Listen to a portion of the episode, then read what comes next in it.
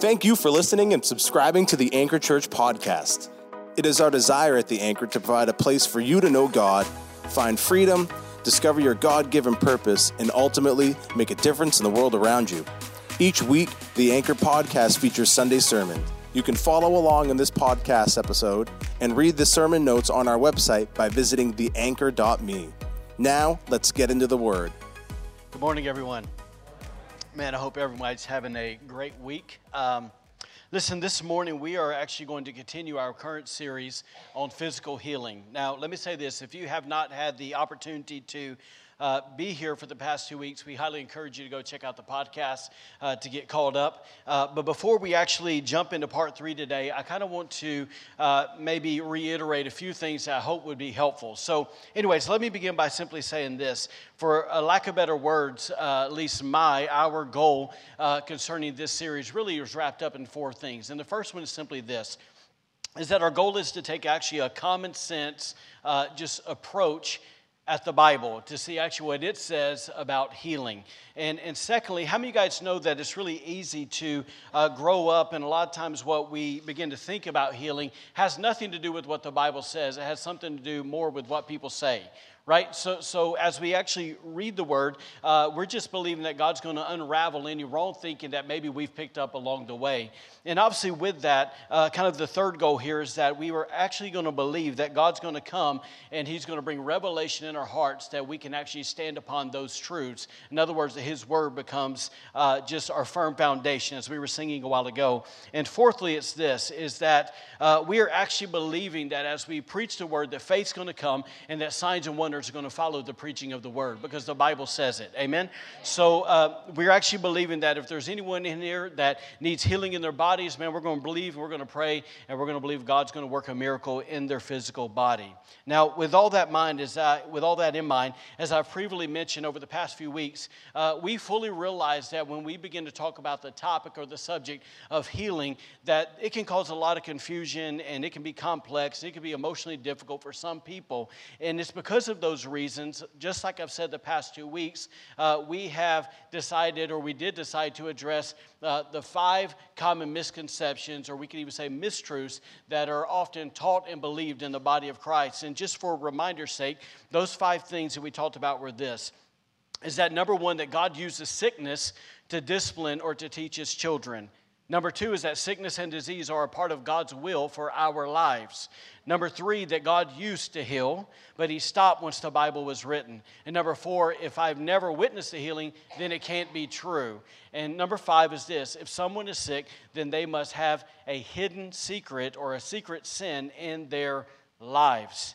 Now, I just believe after we uh, took a look at what the Bible actually had to say, we discovered this, that biblically speaking, that there is no evidence that God is the originator and the giver of sickness and disease. Can I hear a good amen on that?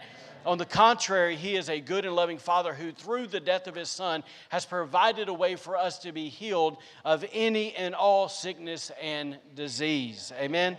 So, listen, we know that's true, and we can be confident in that because just like we said last week, that when Adam and Eve fell in the garden, there were two clear curses that were inflicted upon humanity, and those curses were sin and sickness. But thankfully, the Bible also teaches us that through God's plan of redemption, the two redemptive blessings, or we could say the two redemptive benefits that we find in the Word that Jesus brought when He came and ultimately died to give us were what? Salvation from sin and healing from sickness and disease, right?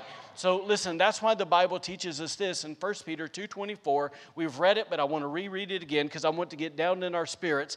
It says this, as He personally carried our sins in His body on the cross, willingly offered Himself on it as on an altar of sacrifice so that we, that's you and me, might die to sin, becoming immune from the penalty and the power of sin and live for righteousness. If you know that's talking about salvation, say, oh yeah.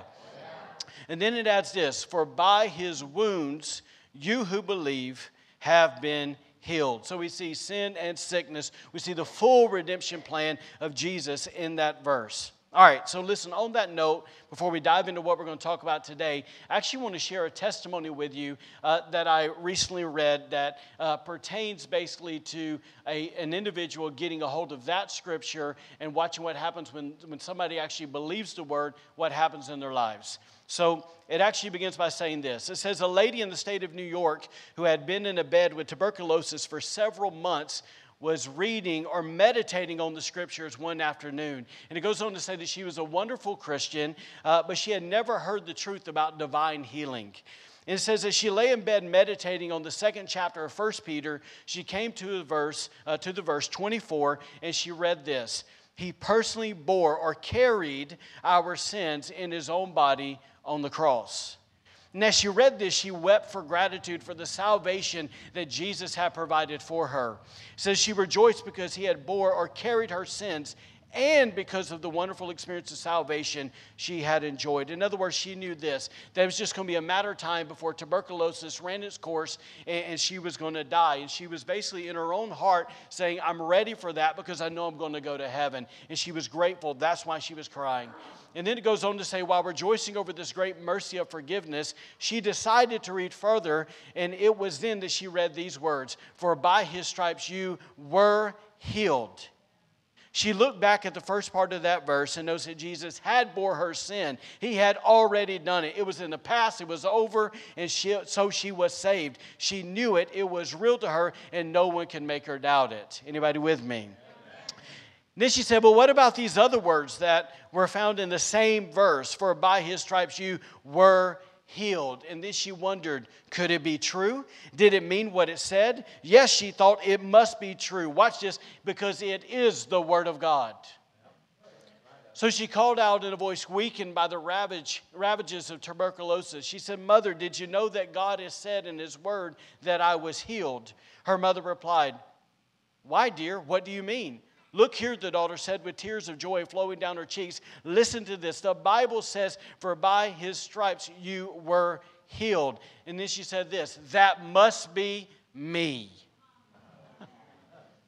Can I just pause there for a moment? Listen, sometimes I think it's easier for us to read the Bible and think about what God wants to do for somebody else. Right? That someone's maybe more special than us. But I just believe, like this young woman, we need to make the Bible and God's promises personal. You see, true faith realizes that every promise in this book is for you and it is for me. Amen? And then she goes on to say this. After she said it was for me, she said, it's wonderful. I've never saw that before. Just look at it. By his stripes you were healed. Mother, it has already been done. I'm healed. I'm healed. Get my clothes. Bring them here. I'm healed. Oh, this is wonderful. Can, can I maybe pause there and just tell you this? Did you notice that she didn't wait for some uh, miraculous thing to happen? She didn't wait for some manifestation. She didn't wait for somebody to walk in with a prophetic word and say, hey, look, you've been healed. She just simply believed the word of God. Amen. And the story goes on to say this. It says, the mother did everything she could to calm her down and to keep her in bed. She avoided bringing her clothes to her, but the daughter asked, parents, listen to this. She asked her mom, haven't you taught us to believe all of the word of God? Haven't you brought us up to believe every word of the Bible? And the mother could not control her daughter's joy. The one-time victim of tuberculosis arose by herself, put her clothes on, left her bedroom, shouted through the house, and was completely healed. In less than three weeks, she was normal weight and was completely restored. So listen, what happened there? What's the point that I want to seek in? Why are we, why are we reading this? It's because this, is because this young lady had come to treat the Word of God as a direct revelation of what God was eager to do for her. Amen? That he not only wanted to forgive her of her sins, but he also wanted to heal her physical body too. That's really good news, yes? And listen, when she obviously saw that in the Word and believed it, it produced faith in her heart. That's why the Bible tells you and I in Romans ten seventeen, for faith comes by hearing and hearing by the Word of God. And what happened is when she began to believe by faith, the result was simply this, is that the power of God, the power of healing, began to sweep through her body and it began to heal her completely. Isn't that an amazing story? Come on, is anybody alive today? Isn't that an amazing story? Amen. So listen, let this truth sink in deep. Is that you and I today have a sure promise from God that he said this, that when Christ redeemed us, he did more than save us from our sins. He also purchased our physical healing, our emotional healing and deliverance from all demonic influences. So guys, listen, today, if I could just maybe say it this way, you and I have a choice today. We can either go, you know what, that's what the Word of God says and I believe it, or we can do what so many people say. We go, yeah, but what about so-and-so? And what about so-and-so? You remember what happened to, to that person over there? Do you remember? Right? And, and I think the choice that you and I have to make today is this, is, is are we going to bring other people's experiences in and somehow dilute what the Word of God says? Are we going to say, you know what, no, no, no, I'm going to stand upon the Word because God is true and He does not lie and He does not change His mind. Amen? Amen. Let's make the choice to stand upon the Word. Amen? All right, so let's shift gears and let's unpack what we're going to talk about today. Uh, let, let me say this for starters so nobody takes what I'm about to say the wrong way. Uh, I, I personally am not against doctors. I'm not against medical stuff. Uh, I'm just not, okay? And, uh, you know, for you guys that don't know me, I'll just say it this way. Uh, I, I got a pacemaker sitting in my chest that keeps me alive every day, okay? So I don't hate docs, okay?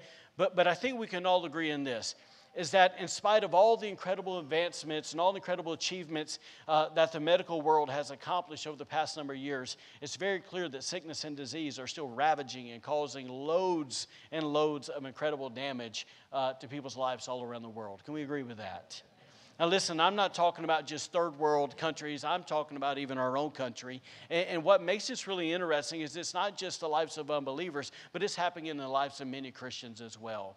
Now, I'm going to give you my opinion here, okay? And I may be wrong. If I am, forgive me.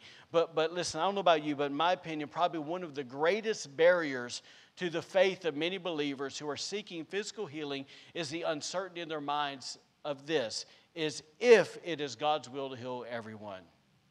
Like, that's a barrier, right?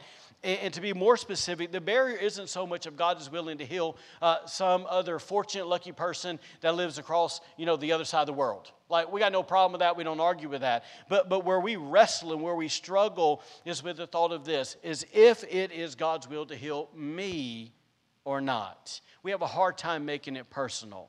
Are y'all with me today? So I think, once again, I think that's our biggest hang-up, and I may be wrong, but but... listen, if it's true that our faith begins where the will of God is known. I'm going to say that again. If it's true that our faith, mine and your faith, begins where the will of God is known, then that has to mean until you and I are fully convinced that God wants us to be made well, then there will always be a doubt in the back of our minds whether or not it is God's will for us to be healed or not. So listen, because I've been doing this a long time, because I've walked this road myself, I know this is a commonality in a lot of our thinking. And so that's why I want to unpack this one question today. Is it God's will to heal you of sickness and disease? Is it God's will to heal you of sickness and disease? Now, because once again, because of a lot of our backgrounds, I cannot stress to you again and again and again why it's so important that we go to the Word, okay? And so that's what I want to do, okay? And and I'll just start with this. When you and I actually take a step back and we actually begin to read Matthew, Mark, Luke, and John, and we begin to read uh, about Jesus' earthly ministry, we find that there was only one individual out of all the people that he healed that ever came to him that was clearly struggling with the misconception of if it was his will to heal them or not. And I want to look at that guy's story, and we're going to use that as a launching pad to spring off of. So we find this in Matthew chapter eight. Let's read three simple verses. It says, when Jesus came down from the mountainside, large crowds followed him. So get that. There's a large crowd with him, and a man with leprosy came and knelt before him. How many of you guys know that crowd probably scattered pretty quick? J- just saying, okay? Just reading between the lines, okay? It says that a man of leprosy came and knelt before him. The Gospel of Mark actually says that he came begging. And he said this. He said, Lord, if you are willing, you can make me clean. I want to pause there. Because obviously, like a lot of us, this guy knew and he had heard that Jesus had healed people or he wouldn't have been there. But there's no doubt at the same time, even though he had heard about all this, there was a consuming thought that was obviously on his mind. And once again, I'm going to keep repeating this, that if Jesus would be willing to heal him or not. Now, if I can maybe take that thought and bring it to our prayer lives, How many times have we either prayed or been in a prayer meeting and heard someone pray or gathered with a few believers that we love and prayed for an individual that is sick, and, and we say this, uh, God, would you please heal so-and-so, and then before we say amen, we throw this nice little few words on the end, if it be your will. Right? So that's what's happening here. And watch what happens in verse three. Watch how Jesus responds to this leper. It says that actually in one translation that he was filled and he was moved with tender compassion, and he reached out his hand and he touched the man and he said, I am willing. He said, be clean, and immediately he was cleansed of his leprosy. So here's the point I want us to grab a hold of. What, while you and I, when we read that, we may not know, you know, what was the cause of this man's barrier. In other words, we don't know if someone came along that maybe they did with one of us, and, and they begin to tell this guy, uh, hey, man, look, um, you know, plain and simple, you got to do enough. You got to check all the right spiritual boxes if you want to earn something from Jesus. Right? Or maybe they came along and said, hey, Lynn, man, if you, you got to be good enough, you got to clean yourself up enough to receive healing from Jesus. Or maybe someone came along and said, hey, look, he only really heals the special folks. Right? And I can't tell you if you qualify to be one of those special folks or not, so you can give it a shot, and, and if you are, if he sees you that way, maybe he'll heal you. L- listen, so I don't I don't know what caused that. I don't know if he made something up in his own head, completely had to do nothing with all that, but I do know this one thing, is that when he came to Jesus, Jesus didn't beat around the bush. Right? He immediately made it abundantly clear to this man that he could not only, uh, he not only could heal him of his leprosy, but that he would heal him of his leprosy, right? We could even say this, that Jesus was so willing that he made it clear that he wanted to heal him. In fact, I like the way the Passion Translation says it. It actually says that this man came and asked, and Jesus said this, of course I want you to be made well. I love the directness of that, right?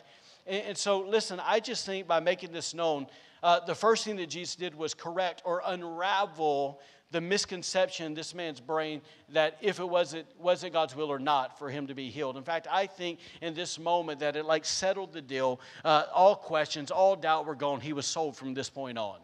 Am I, am I talking to anybody today?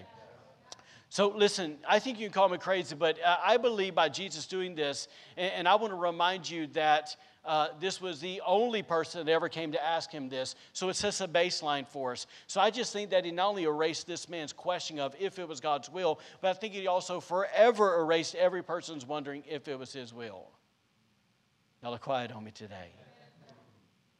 Let me take this step further. I actually believe right now at this moment, as Jesus sits at the right hand of the Father, ever living, making the intercession for us, that he is still declaring out of his mouth and out of his heart that it is still his will to heal every person of every sickness and every disease, and that every includes you and includes me. Amen? Amen. All right, so if by chance you're still sitting here today, and I understand if you are, uh, that you're thinking, brother, I'm going to need a little more than that. That's cool. I understand that. Um, I, what I want to do is I want to hit the rewind button. I want to go all the way back to the book of Exodus, and I want to show you where God stepped in first with his people and introduced himself uh, as what we're talking about today. So let's look at what the Bible says in Exodus fifteen twenty-six. You can go read the full thing in context, but it gets to these last eight words on that verse, and it says this, for I am the Lord who heals you. For I am the Lord who heals you. See, I just think it's amazing, this incredible verse that God announces himself to be the healer of his people in those short eight words, for I am the Lord who heals you.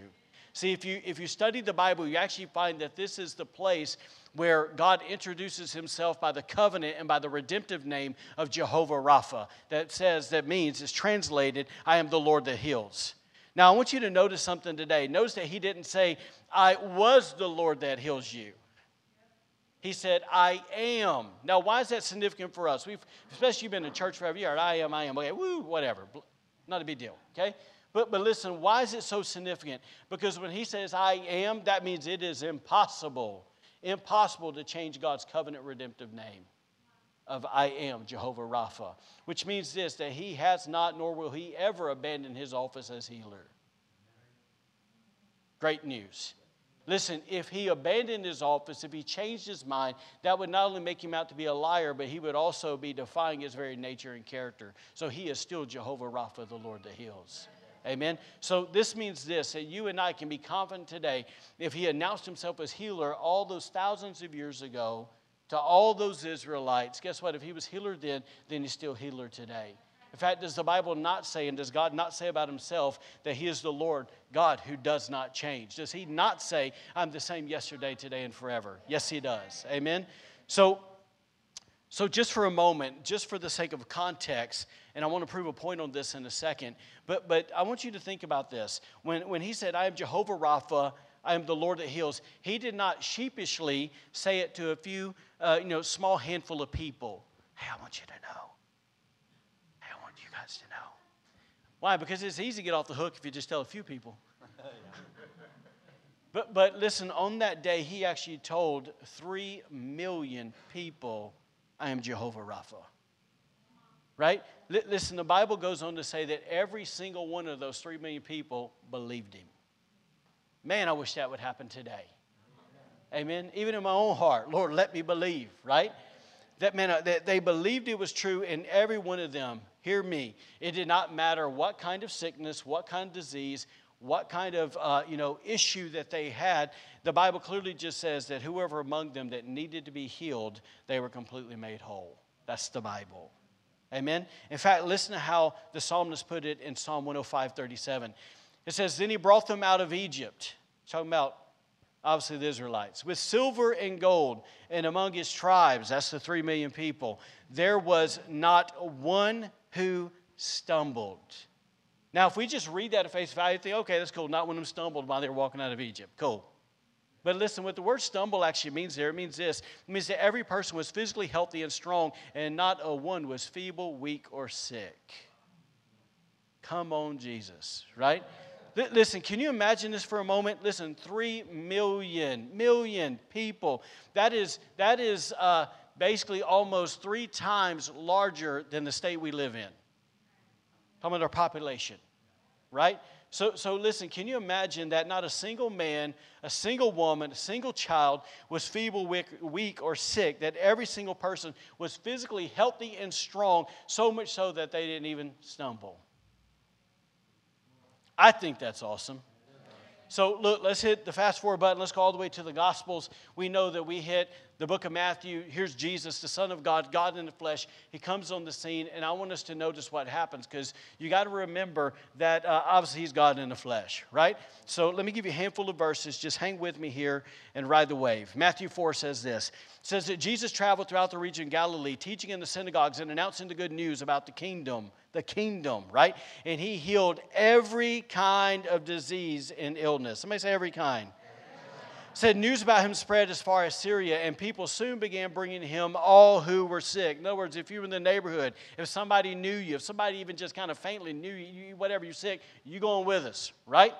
And it says, in whatever their sickness or disease, or if they were demon-possessed or epileptic or paralyzed, he healed them all. Can somebody say all? Says large crowds followed him wherever he went. People from Galilee, Decapolis, that means ten cities, Jerusalem, from all over Judea, and from the east of the Jordan. Fast forward to Matthew chapter nine. It says, and Jesus went about all the cities and villages, teaching in their synagogues, preaching the gospel of the kingdom, and healing every sickness and every disease among the people. Fast forward again to chapter fourteen. It says, after they had crossed the lake, they landed at Gennesaret. It says, when the people recognized Jesus, the news of his arrival spread quickly throughout the whole area. You think, right? It says, and soon people were bringing all their sick to be healed. They begged him to let the sick touch at least a fringe of his robe, and all who touched him were healed. Let me give you another verse, Luke six. It says, then Jesus came down with them and stood on a level place. Can I pause right there for a moment? Has nothing to do with today's message, but what a nugget. Then Jesus came down and he stood on a level place. Aren't you glad that he came and stood and lived among us? Yeah. It says, and there was a large crowd of his disciples and a vast multitude of people from all over Judea and Jerusalem and from the coastal region of Tyre and Sidon. It says, who had come to listen to him and to be healed of their disease. You get that? A large crowd came to be healed of their diseases. Even those who were troubled by unclean spirits, in other words, demons, they were being healed as well. Now watch this. As incredible as all those verses are, I actually believe that Peter summed up the three and a half years of Jesus' earthly ministry maybe the best with this one brief statement. We've all heard this verse. Acts ten thirty-eight says, God anointed Jesus of Nazareth with the Holy Spirit and with power, who went about doing good and healing what? All who were oppressed by the devil, for God was with him. Golly, I could run through a wall. Listen, church, all in all, the New Testament records forty-one cases, okay, forty-one cases where Jesus healed someone. This is important. In nine of those instances, not only were there individuals healed, but multitudes. And in three of those instances, the Bible actually says there was a great multitude. So put that thought in there, and then let's add one more. The end of the Gospel of John, John actually said this. Uh, basically, if we tried to write everything that Jesus did in three and a half years of ministry, there would be enough books in the world to even record it. Why am I saying that? Because when we talk about Jesus healing folks, uh, we're not talking about basically him healing five, ten, fifty, maybe even five hundred. Man, we're talking about a significant amount of people. Are y'all hearing me today? Now, let's settle in here, because how does that affect us? The first thing I want you to notice is this, is I want you to notice that Jesus never turned a single person away. He never turned one single person away. He never said, ah, you know, I'm sorry, but, uh, you know, man, what you got going on, man, that's just too complicated. I, I, I don't think I can handle that. That's above my pay grade. I don't think I can do that. He, he never said this, I, you know, I'm sorry, but, you know, I, I, I kind of, like I went to school and I specialized in these things, but I, you know, I, I don't know nothing about all of that. So, you know, if you got that problem, I can help you, but that, I can't help you at all. Nor did he say this, I've been saying this for weeks, nor did Jesus ever say when a person came to him and he said, you know, I'm sorry, it's just not my Father's will to heal you. Is it in there? No, it's not in there. So listen, uh, so we know on the contrary, listen to me, that throughout the Gospels, that as the blind, the lame, the mute, the deaf, the leper, the deformed, the diseased, the demon-possessed, the physically dead, and whatever other kinds of sickness and disease physically that you want to put in there, as they were brought or as they came to Jesus, the Bible repeatedly says that he healed all of them.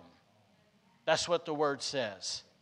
Now, once again, why is this significant for the question we're trying to answer today, if it's God's will to heal? Because of this.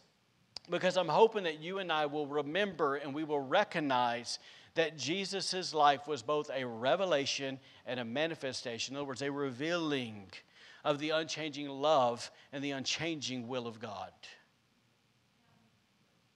Are y'all seeing that? Listen, that with every word and every action, he literally acted out the perfect will of the Father for all mankind to see. Listen, did he not say that I've come down from heaven to do the will, not to do my will, but to do the will of the one who sent me? Did he not say that? Did he not say that the Father who dwells in me, he's the one that does the work? Did he not say, if you've seen me, you've seen the Father? Did he say all those things? So listen, which means this, that every time he either laid hands on someone or he spoke a word to heal a sick person's body, he was revealing the everlasting will of the Father. Amen? Not just to me, not just to you, but literally every person that would ever come to him with a need. It's in the Word. Amen? He never turns us away. Aren't you grateful for that? Let me give you the second point. Remember, we talked about those Israelites earlier, those three million people. So I want you to notice that they said every single one of those three million people who were healed in the book of Exodus, and every single person that was healed under Jesus' ministry. This is super important to us, guys, as, as believers, that every one of those people were healed under the old covenant. Right? They were healed in the old covenant, which means this, that if all of this was true for those who were living under the law, how much more significant and important and real and true is it for you and me who have actually been redeemed by the blood of Christ? Right, that are now living under what the Bible calls the new covenant, which it actually says in Hebrews, watch this, is a better covenant. So if we thought what they had was good, what we have is better in Jesus' name, right? So once again, let it sink in. The healing is for all. That includes you, includes me. And after all, if we can just kind of get in our heads, what, what makes us think for a moment, right, to believe the lie that those three million people or those people that were healed in Jesus' day, that a single one of them were better than you and me? So that thought of some, I got to be something special, needs to go away, because Peter told us this in Acts chapter ten. He said this, I see very clearly that God shows no favoritism. Praise God for that. Right? All right, so let's shift gears here. We're almost done, so hang, hang tight with me. Have you ever wondered, and this is really, really, really important, okay? You got to grab a hold of this. Have you ever wondered why Jesus healed people? Like, why did he do it? Like, why? You, you know, if you if you go around and you talk to all these theologians, there's a lot of people out there that basically say the reason that Jesus healed was he needed to show his power, to prove his deity, to back up his message. Well, I'm sure there's some truth in that. I don't really argue necessarily at this point, but here's the counter thought I want to offer to that train of, uh, train of thought today. Listen to me. Did Jesus really need to heal every single person that came to him to prove that? I don't think so, right? But but yet here he is. He's healed every person. So I think it has to do with something more than that. And I believe the answer is found in this one word. God, please give it to us. Give it to me. It's called compassion. That Jesus healed every single person because he had compassion for the people. In fact, the Bible tells us this back in Matthew fourteen. It says, when he went ashore, he saw a large crowd and he felt compassion for them. And what did he do? He healed their sick. That'd be all of them, right? That they weren't, once again, quote unquote, special. He just loved them. Why am I saying it today? Y'all look at me, please. Because he loves you. He loves me. Do you, do you understand that? I don't care what you've heard. I don't care what you've done. He loves you. Amen? L- listen, if you have a hard time receiving that today, the Bible clearly says that there's an unconditional love that he offers. Last time I checked, the word unconditional means there's no conditions. He just loves us. So there's no such thing as I got to do more to get to earn the love of God. Or, you know, it's not about what I do or what I don't do, more or less. It's just the fact that he loves me. Receive it. Amen? Amen. Amen. All right. So let me just kind of ask you this, and we'll move on. When you think about Jesus' compassion, we'll throw up the next slide here. Do we honestly think the loving heart of the Son of God, that's Jesus, who had compassion upon the sick and healed all who had need of healing in his ministry, somehow lost or withdrew or modified that same compassion when he was exalted or he was resurrected to the right hand of the Father?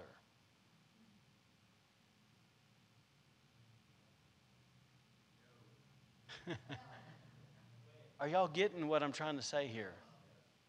Is, is Jesus didn't look at those people in Jerusalem and feel more for them than he feels for us, right? The, the Bible clearly says that our God, watch this, he delights in mercy. That means compassion, right? The Bible says that his mercies are new every morning. His compassions never fail. If he's here or there, it doesn't change. Amen? All right, good deal. So I wanted to do something today before we closed, and, and um, I actually wanted to take a brief moment to share with you guys some testimonies of what I believe is actually God showing compassion on people, okay? And uh, and I, I have six, okay? So don't get bored with me here, okay? Um, but I, I I basically spent, I don't know, a significant amount of time last night uh just basically reading loads and loads of healing stories, because I, if you if you know anything about me, I like books, and I like this kind of stuff because God's cool, okay? And so uh, I was reading and making myself happy last night, but at the same time I was like, man, I got to nail down some some stories that I want to share today. And and the ones I picked, uh, I, I wanted to pick ones that that would have the ability to stretch our faith a little bit. Okay, so I'm going to admit to you that that they that they're going to maybe be a little weird in some of them, uh, but but I want you to know that this is God and He still moves like this. Amen. And so most of these, if you're a reader, they do come from John G. Lake's book, all but one, uh, and that book is called Adventures in God. Okay, so if you like to read, I encourage you to get the book. So let me give you the first one here. Uh, in fact, let me stop and say this for you guys who don't know John G. Lake. So John G. Lake uh, was actually an insurance salesman that Jesus got a hold of, and he basically left a very significant uh, income to go preach the gospel, to live by faith. I mean, this guy, incredible story. And he ended up as a missionary slash pastor in South Africa, and God began to use him in healings like insane. And then there came a point in his life where he moved back to the United States, and he lived in Spokane, Washington, where he started these things called healing rooms, where people would come from all around the world, and they would just pray, and they would keep coming for meetings. They would teach them the word. They'd pray for them. And, and then their short span of five years that he ran that those healing rooms, they had medically documented over one hundred thousand people that were healed. Okay, so much so that the government declared that Spokane, Washington was the healthiest place in the United States to live because he was there. Okay, so here's some of those stories from Africa and from Spokane. Verse one, he said, close to a South African city in which I was ministering, there were hills with outcroppings of rocks. Like a series of cliffs, one above another, I would go up into these hills to be alone and rest. One day I observed a lady bringing a young child and setting him on one of the shelves above a small cliff. She left the child some food and water. It seemed uh, a dangerous thing to do since the child might fall and hurt himself. However, I observed that the child was crippled and could not move around. It says, after the mother left, I went over to him, laid my hands on him, and prayed, and immediately the child bounced off down the hill to catch his mother. Good day. Second story, uh, a guy named Edward Lyon was a native man, I was talking about Africa, who until a few years ago didn't even wear clothes. He was illiterate, knew nothing, whatever of our concept of education. But God anointed that man with the faith of God and a measure of the Holy Spirit so intense that on one occasion when a multitude of sick folk had been brought into a valley, the power of God came upon him, and he went up on the hillside, and he stretched out his hands over the sick below and poured out his heart to God. Healing power fell upon them, and in a minute, a minute, hundreds were healed. Number three, in our church in Spokane, there was a dear little woman who had been blind for nine years. She had received very little teaching along the lines of faith in God. As she sat at home one day with her six children, she discovered, she's blind, she discovered that her uh, dirty brood of a husband, I love how he describes the fella, dirty brood of a husband had abandoned them and uh, abandoned her and the children, leaving them to starve. Then it says, basically, you can imagine how broken she was. And he went on to say this, this is amazing. He said, one day she gathered her six children on the front porch and she began to pray. You got to love a praying mama. It says, suddenly one of them got up and said, oh, mama, there is a man coming up the path and he looks like Jesus. And oh, mama, there is blood in his hands and there's blood on his feet. The children were frightened and ran around the house. After a while, the oldest child looked around the corner, right, and said, why, mama, he's laying hands on your eyes. And just then her eyes were opened. Number four.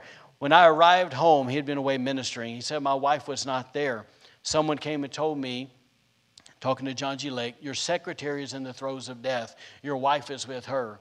So I immediately hurried to the place where she was at, and another minister's wife met me at the door and said, you're too late. She's gone. As I stepped inside, the minister was coming out of the room. In other words, that, uh, that woman's husband. And he said this. He says, she has not breathed for a long time. And he said, but looking at that woman, I thought about how God Almighty had raised her up three years before, how he had miraculously given her back her womb, her ovaries, and tubes, which had been removed in operation, how she had married, obviously, after all that, and conceived a child. That's a miracle. As these thoughts arose, my heart flamed. I took that woman off the pillow and called on God for the lightnings of heaven to blast the power of death and deliver her. I commanded her to come back and stay. She came back to life after being after having not breathed for twenty-three minutes. Number five. It says, a woman came into the healing rooms once with a tumor larger than a full-grown unborn child. Her physicians had been fooled, believing it to be a child until nature's period had passed. In other words, the nine months had gone. It says, then they decided it must be something else. She told me, Mister Lake, I have the opinion of several physicians. They are all different, but each has said it is possible it may be a child. But now the time has passed, and they do not know what else to say. He said, I put my hands upon her for a moment, and I said, Madam, it is not a child. It's a tumor. She sat down and she wept, and said she had her nurse with her, and she was so distraught, basically. She couldn't receive healing. But a few days later, she came back in the afternoon for prayer and returned the next day. Watch this. So she received prayer, then came back the following day wearing her corsets. She said, I came down to show you that I'm perfectly normal, right? You got to think, she looked pregnant, right? When I retired last night at ten o'clock, there was no evidence that anything had taken place. Can I stop there for a second? I think so often what happens is someone prays for us, we pray to God for ourselves, and we pray the prayer of faith, and, and what happens is, is we convince ourselves because we don't feel something or see something, we think nothing's happened. And I just want you to realize that, man, this woman said, man, there was no evidence anything happened beyond the fact that I felt comfortable and the choking was gone. But when I woke this morning, I was my normal size. I asked, did it disappear in the form of a fluid? She said, there was not an outward sign of any character. Then John said this, beloved, what happened to it?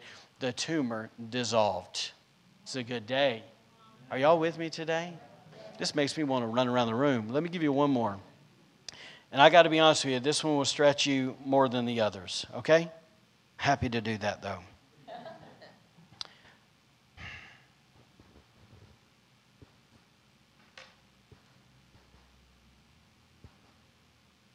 This is about Smith Wigglesworth. He said, while staying at the home of a curate of the local Church of England, Wigglesworth and the curate, that's basically a leader in church, were sitting together talking after supper. No doubt the subject of the conversation was that the poor fellow, the leader, had no legs. Artificial limbs in those days were unlike the sophisticated limbs of today. Wigglesworth said to the man quite suddenly, which he often did when ministering in cases like this, go and get a pair of new shoes in the morning. Well, that comes off super rude, doesn't it? Brother Wigglesworth, you need compassion. All right, just saying. Since the poor fellow thought it was some kind of joke, however, after Wigglesworth and the curate had retired to their respective rooms for the night, God actually spoke to the curate and said, do as my servant has said. What a designation for any person, my servant. In other words, the guy was amazed that God was identifying himself with Wigglesworth. And so he says there was no more sleep for that man that night. He rose up early, went downtown, and stood waiting for the shoe shop to open. The manager eventually arrived and opened the door or shop for business, and the uh, leader, the curate, went in and sat down. Uh, presently, an assistant came and said, good morning, sir. Can I help you? And the man said, yes. Would you get me a pair of shoes, please?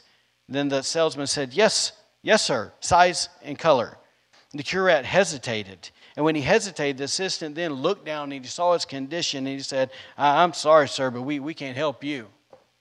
Right? In other words, you got two wooden legs. We, we can't help you, brother. And then the man said this. He said, it's all right, young man, but I do want a pair of shoes, size eight, color black. The assistant went to get the requested shoes. A few minutes later, he returned and handed them to the man. The man put one stump into a shoe and instantly, come on, Holy Ghost, and instantly a foot and a leg formed. Then the same thing happened with the other leg. It says he walked out of that shop. I'm surprised he didn't run out of that shop. Not only with a new pair of shoes, but also with a new pair of legs. And then it says this, and let this, let this get in. It said Wigglesworth was not surprised. Lord, give me some of that. He had expected the result. He often made remarks like this. As far as God is concerned, there is no difference between forming a limb and healing a broken bone. Come on, Jesus. Can y'all stand to your feet, please? If you can, just close your eyes and uh, and just listen. I want to give you one more verse, and we're going to pray. So obviously I wanted to read those testimonies to encourage your faith. Our faith is built upon the Word, but stories can encourage us.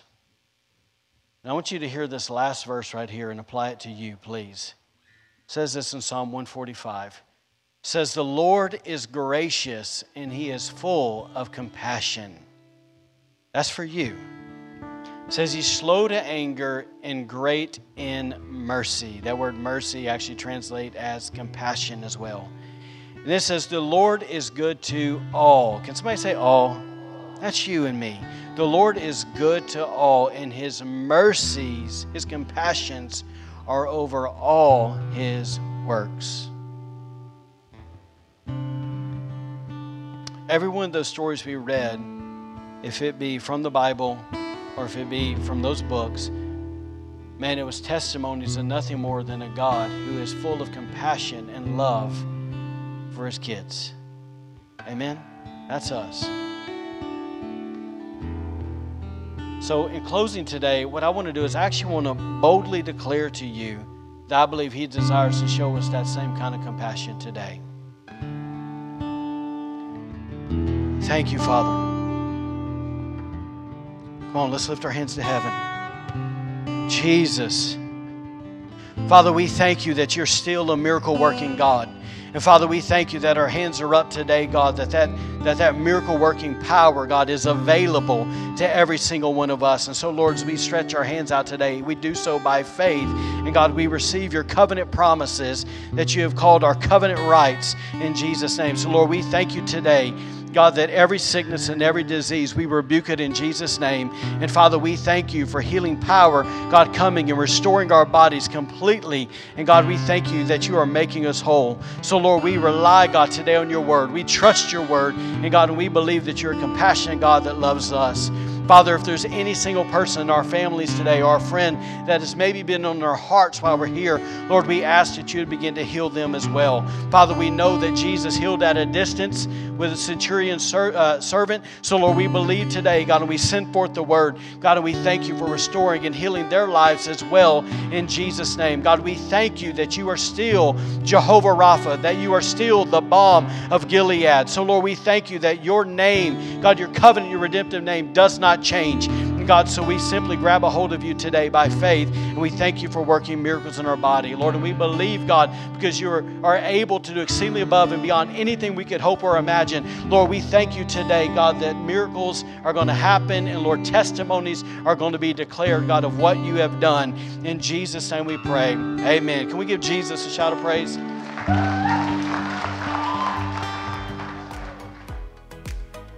Thank you for joining us today. Be sure to follow us on Facebook and Instagram for encouragement in your walk with God and to receive updates on events happening at The Anchor. Have a great week and God bless.